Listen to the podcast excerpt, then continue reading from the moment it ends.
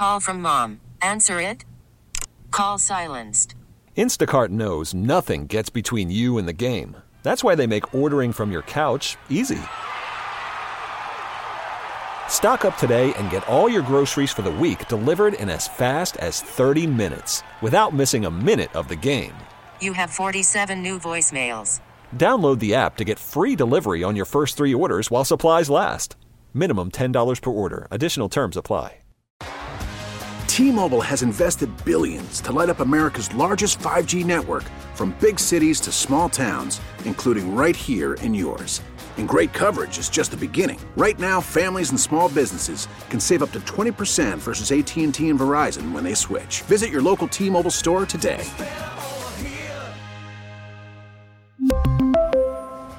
Plan savings with three lines of T Mobile Essentials versus comparable available plans. Plan features and taxes and fees may vary. You can follow us on Twitter at 937 The Fan, driven by Jim Shorkey Kia, Pittsburgh's number one Kia dealer. Shop all three locations at shorkeykia.com.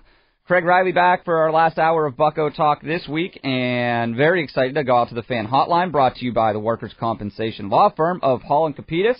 Our Pirates insider here at the Fan Post Gazette, Pirates beat writer Jason Mackey. Hey, Jason, how's it going? What's up, man? Thanks for having me. How are you, Craig? Oh, I've been better. Uh, talking about last night.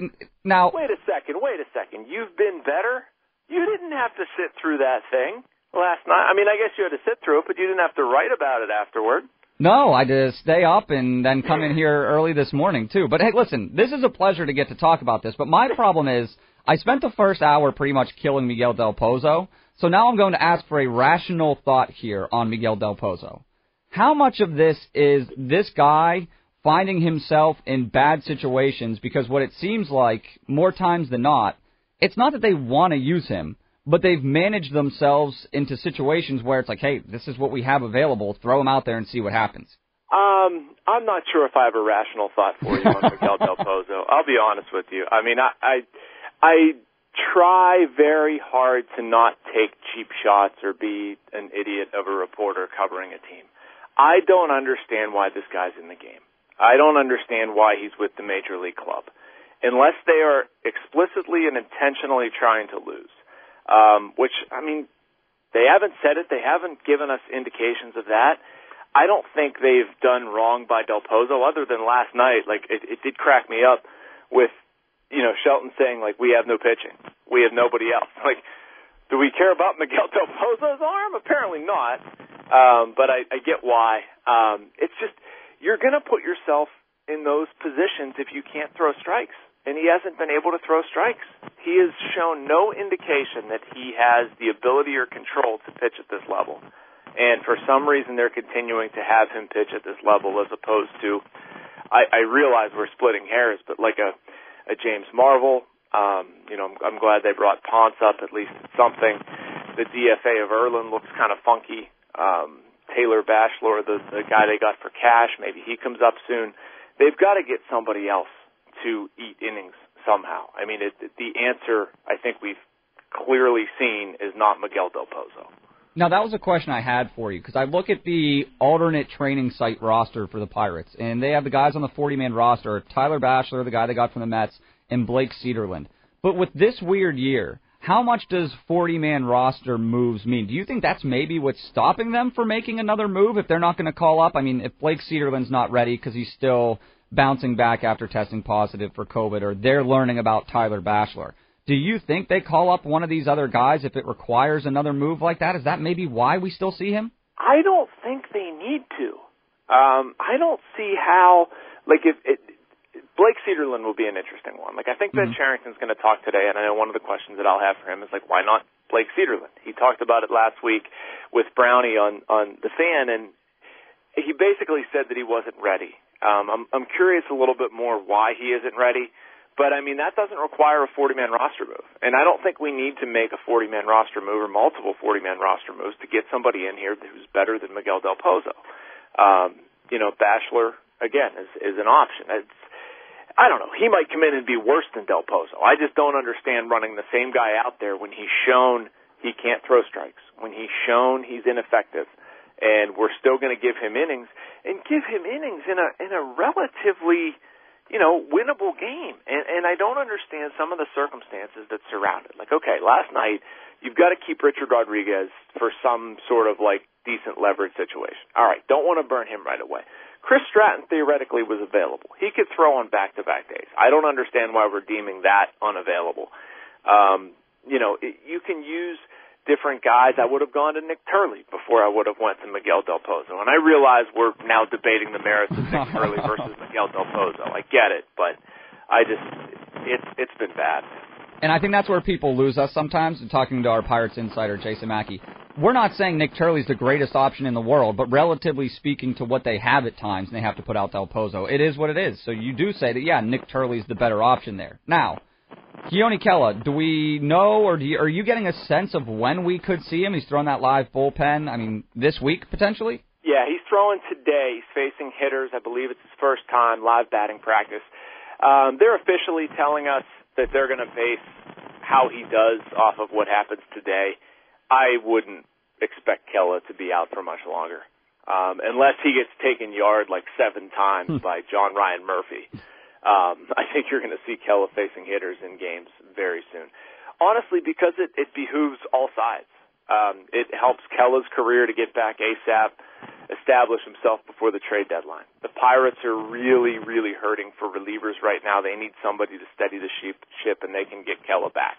It also benefits them business-wise to get Kela back and then trade him. So, if if he's not pitching in games by, you know, maybe Sunday's too quick of a turnaround, but like early next week, assuming there is a Cardinal series, I'd be shocked. That's a big if. That's something I'm going to get into later, that Cardinals series, because, man, crazy times, but 2020 is what it is. Right. Now, another question I have based off last night's game the Chad Kuhl Steven Brault piggyback. It doesn't seem like it's the best scenario for these guys. It, you can't get both of them really going at the same time. Do you anticipate a point where they just give it to one of these guys? I'm sure uh, after what we saw last night, it might be an issue of getting Kuhl stretched out, and when that happens, he could just start, and then maybe you get Brault in the bullpen to be an arm that helps. Or do you think they're sort of married to the idea of this piggyback and keeping both those guys in the rotation? I think they'll break it apart at some point, Craig. I just don't know when that's going to be. Um, I don't think it's going to be this next time through the rotation. I think Brault blowing up the way he did last night kind of set them back a little bit in that regard. Um, ideally, this team is best constructed to have them apart, and so I think that needs to be the goal. Does one of them go to the bullpen? I, I don't. I don't see that happening. At least not now. Um, you know, the way things are trending right now, honestly, I wouldn't be surprised if they try to milk this until the trade deadline. Maybe they try to trade Derek Holland for something, and then the remaining person, or you know, the extra person takes Holland's spot in the rotation. You're also not going to risk anything with Mitch Keller. Um, see what JT Brubaker does another time through. You can adjust that way. Um, it, you'll figure out a way, but I, I, I don't think it's a sustainable option. I think it works for right now.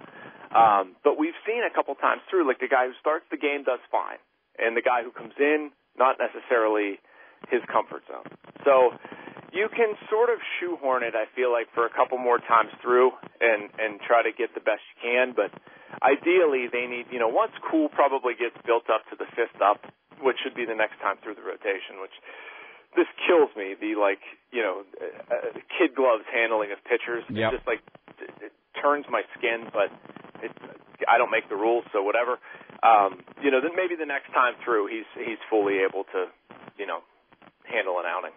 All right, now I'm going to set you up for failure here because I'm going to ask questions about the lineup, and it's totally impossible to ever guess what it's going to look like on a day-to-day basis. Erik Gonzalez doing what he's done now, how much does that create sort of problems? Because I look at things through the prism this year of development, trading guys, and seeing what you have for next year. One of the guys I think they probably want to trade is an Adam Frazier. If things work out well, he hits, they can get him to another team. Erik Gonzalez, though, if he keeps playing well, he's probably going to keep getting some starts at short. If they do that, Newman moves to second you DH Frazier? Can he go back to the outfield? Uh, there's so many different ways, and there's so much to this question, I know, of trying to figure out where these guys all fit. But Erik Gonzalez, what we saw last night, if he keeps hitting like this, what problems is he going to create of the ripple effect of trying to find time for other guys? Um, I don't think it, I don't see it as a problem, Craig. I really don't. I mean, to me, the problem is you're tr- you're trying to trade Adam Frazier and he's hitting below 200. Yeah. Like that's not a tradable asset. Um, he might have been somebody people were asking about at the winter meetings, which is true, but that means nothing now if he's hitting 150. Um, they need Adam Frazier to hit, and I mean, I like Erik Gonzalez.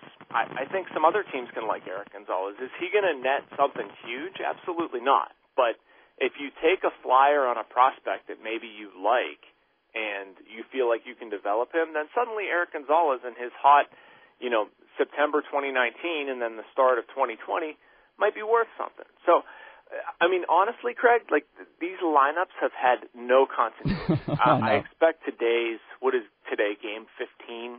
It'll be the 15th different lineup of 15 games. I really doubt Shelton's going to repeat any of them.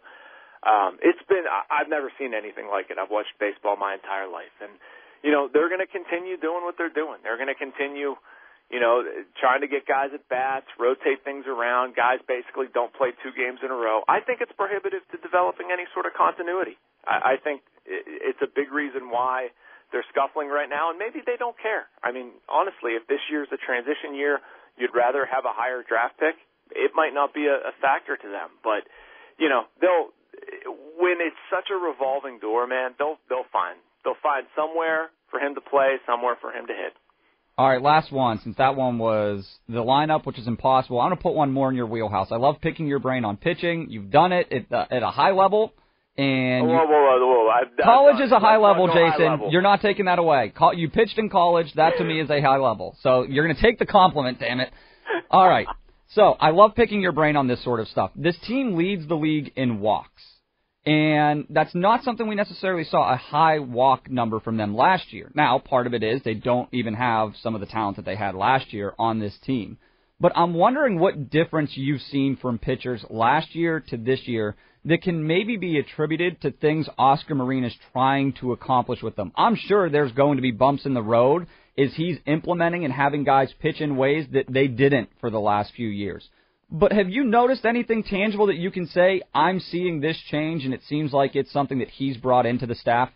Um, I don't think it's anything that Oscar has brought into the staff, Craig. I think what we're seeing is guys not trusting their stuff because it may or may not be good enough. Okay. Um, a lot of their walk issues are bullpen related. Um, we're not seeing their starters. You know, it, it, we've seen it a couple times. Like Trevor, what in his next to last start, talked about you know getting guys 0-2, 1-2, and nibbling a little bit. That happens. Like that, and that's not an Oscar thing. It's just like you're trying to make the absolute perfect pitch when the best pitch might be a four-seam fastball in the middle of the zone and just challenge the dude. But where they're running into issues is they're running guys out there who are drastically worse than those guys they're opposing. And if I'm again Miguel Del Pozo or even Dovydas Neverauskas or, or some other guys where like I don't have the stuff to just go right at you know Paul Goldschmidt. I'm not going to be able to throw a curveball um, you know 0-2 in a fat part of the zone and think that I'm going to get swing and miss. So you know I, I know this because I was that pitcher. Like I, I couldn't throw my curveball at somebody with any sort of I'll use the word in brackets guts. You know, you have to be fine with it. And I would I would bounce a lot of them and I'd try to nick low and outside and, and get a swing and miss that way because my stuff just wasn't that nasty.